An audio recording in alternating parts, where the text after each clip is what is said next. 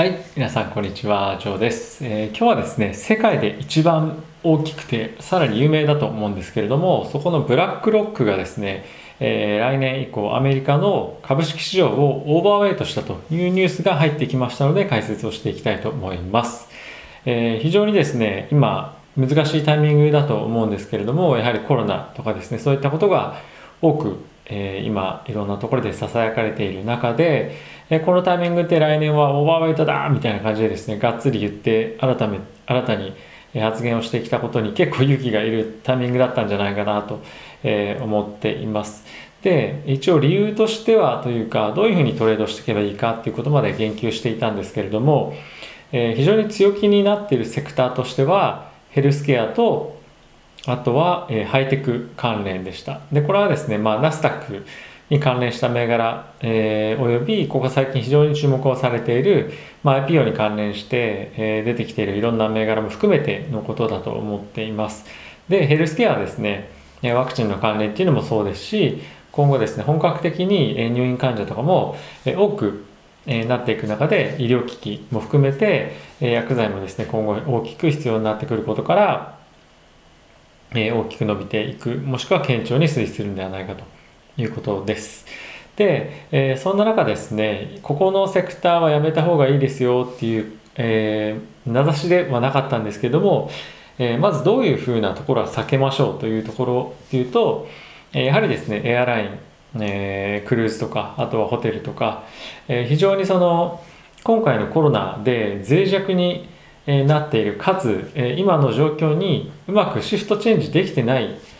業界というところですね。これ小売とかでも、オンラインに、全くシフトしていなくて実店舗がメインの主戦場になっているところとかあとはレストランでもですね、しっかりとオンラインを対応にできていないところとかっていうのは非常に、弱い銘柄になってくるんではないかなと思っています。逆に、ハイテクの銘柄っていうハイテクの銘柄、えっと、あとは製薬というところ以外でもですね、えー非常にレストランとかそういったいろんな銘柄でも、えー大きくしっかりと構造ビジネスの構造を変えることによって今回のパンデミックをうまく乗り切ろうとしているようなところ、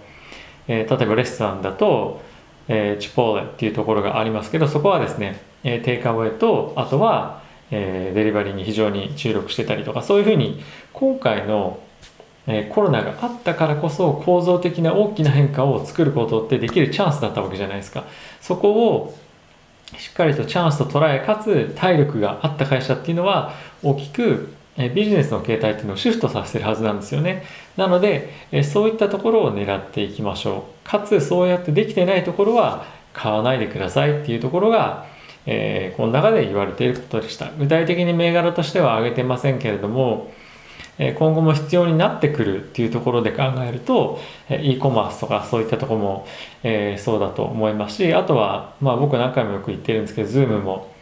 えーそうだと思います。あとはハイテク関係っていうのは、まあ、ほとんど結構そういうところが多いんじゃないかなと、えー思うんですけれどもえーナスダック今下がってますが実際ですね今後伸びていく企業だったりとかセクターどこかっていうとやはりハイテクなんじゃないかなと思います。あとはですねえ先ほど申し上げた通り、えまあ、いわゆるバリュー株なんですけどもバリュー株でどういったところが今後伸びてくるかっていうふうに考えると、えさっきのような対応できているところが、えまずはどこかっていうのを考えて投資していくのがいいんではないかと思っています。えーおそらくですねまあ小売で言うとえーナイキとか、まあ、そういったとこ非常に堅調に推移してますよねそういった銘柄も、えーいいと思いますしレストランで言うとさっき言ったチポーレっていうところが、えーいろんなところで紹介されていましたね。ジム・クレイマーさんも紹介してましたし、えーそういったところが、えー大きく注目されて今後も堅調に伸びていくと思います。おそらくですねあと、まあ、ちょっとその両方を兼ね備えた銘柄ってディズニーとかだと思うんですけどもディズニーは実際に場所にテーマパークに来てもらえないっていうところをうまくストリーミングでカバーをしてただし彼らっていうのは経験体験を売っているので今後ですね経済が回復してきてコロナが回復してくることで実際にテーマパークに来てもらえるというところの強みもあると思うので最終的には両立てで大きくビジネスはブーストされてえーいくんじゃないかなと個人的には思っています。でそんな中でですねあとは地域でも言っていてここは投資した方がいいですよここはやめた方がいいですよっていうふうなのが、えー、あるの中でですね非常に悲しいことに、えー、日本の株式市場は、え、アンダーウェイトといったことになっていました。で他には地域としてはですね、えーと、ヨーロッパの株式市場っていうのはこちらもアンダーウェイトですね。で逆にオーバーウェイトで他にどんな地域があったかっていうと新興国が、えー、挙げられていました。でどこの国っていうのはこのニュースでははっきり述べられていなかったんですけれども、えー、僕の個人的な考えとしてはまずは一つ常々言っている中国はですね今後も引き続き国策っていうのもやっぱあると思いますしあと来年はですね共産党の100周年っていうところも、えー、ありますのでそういったところを考えるとやはり経済の成長っていうのは彼らとしてはまだまだ短期的にも長期的にも非常に取り組んでいきたいところだと思っているのでえまず底堅い成長っていうのが見られるんではないかなと思っています。あとはですねもう一つ挙げたいのはえインドになります。インドはですね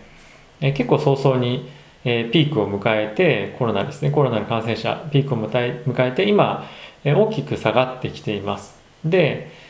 えー、少し下げ止まり感はちょっと出てきてはいるんですけれども今後ワクチンとかそういったところも出てくるように、え、出てくるっていう要素を鑑みると今からまた大きく跳ねてガツンと伸びていくっていうよりも、え、下げ止まりっていうのがまあ少し続くような感じになっていくんじゃないかなと個人的には、え、思っています。で人口に対してもともとテストの数がちょっと少ないので実際のところの数字っていうのはどうなのかなというちょっと疑問があったりもするんですけれどもただ、えー、実際にテストのしている数っていうのから換算すると大きく減っていってるので、えー、まあ比較的安心できる状態に今あるんではないかなと個人的には思っています。なので中国とインドっていうところはですね今インドは非常に株式市場のパフォーマンスも良くて、ね、驚くほど今上がっているんですよね。